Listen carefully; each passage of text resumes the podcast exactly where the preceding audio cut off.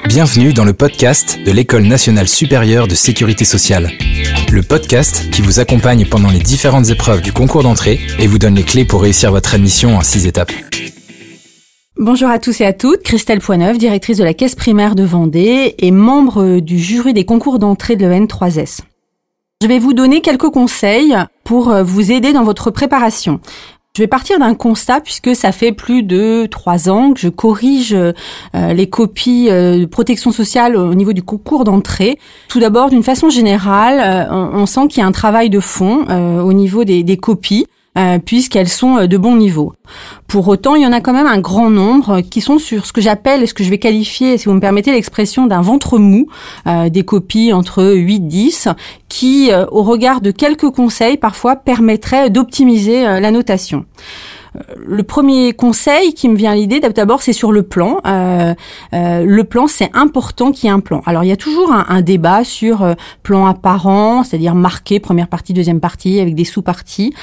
moi, je suis plutôt, va dire, de l'école qui souhaite un plan apparent parce que je trouve que en termes de correction, ça facilite le travail. Il faut savoir qu'un correcteur, il a environ, pour les copies de protection sociale, suivant les années, entre 80 et 90 copies à corriger. Et c'est vrai que le plan permet, outre le côté euh, faculté, facilité pour le, correcteur, ça permet aussi de voir rapidement, et là c'est un point important, si le candidat a compris le sujet.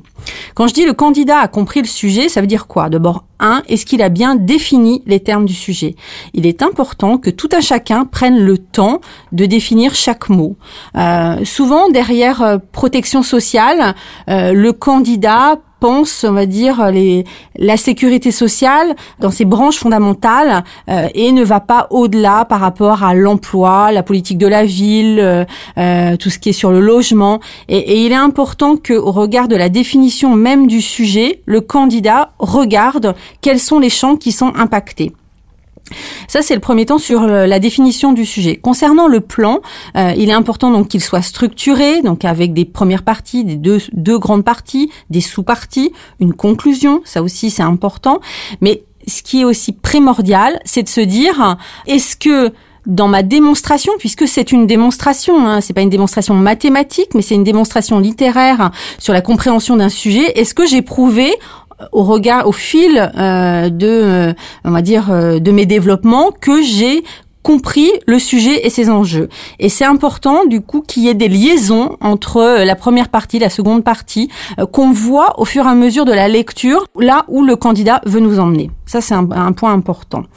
À titre de conseil également, euh, moi je souhaitais vous dire euh, qu'il est important de s'intéresser à l'actualité, l'actualité au fil de l'eau. Alors, euh, il s'agit pas de l'actualité dans sa plus simple expression. Enfin, quand je veux dire actualité, ça veut dire quoi? C'est dire que les sujets du quotidien doivent pouvoir être portés dans une copie, puisque souvent on peut voir que les candidats se limitent stricto sensu au cours et il ne rapproche pas la problématique euh, à un enjeu euh, de protection sociale au plus large. Donc c'est important euh, de, de se tenir au courant de l'actualité.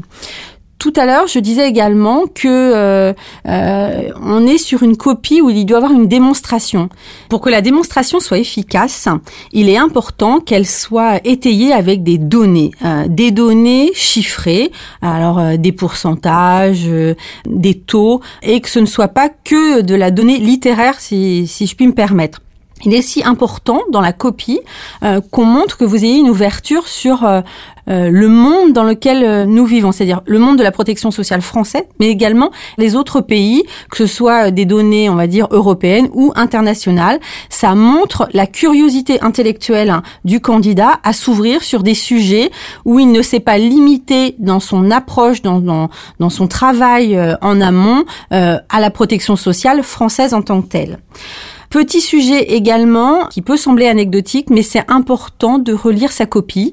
Euh, parfois, malheureusement, le candidat, par faute de temps, ne conclut pas, euh, et on voit que euh, même s'il a, il a fait l'effort, on va dire, d'arriver rapidement au raisonnement, il n'a pas pu conclure. Et c'est vrai que une copie qui a été correctement rédigé, euh, où il y a eu des, des développements tout au long de la copie qui étaient fluides, enfin qui où il y avait du sens, on est parfois en tant que correcteur frustré quand euh, on, on, voit que manifestement le candidat n'a pas réussi à conclure.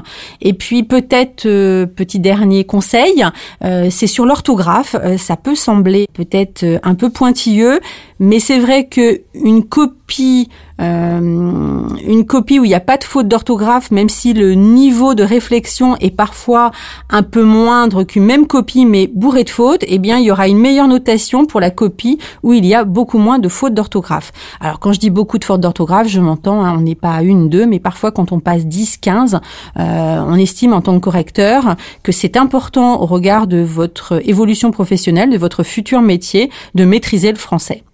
Voilà, j'en ai terminé avec mes quelques conseils. Je vous souhaite à tous euh, beaucoup de courage et tous mes voeux de succès pour le prochain concours.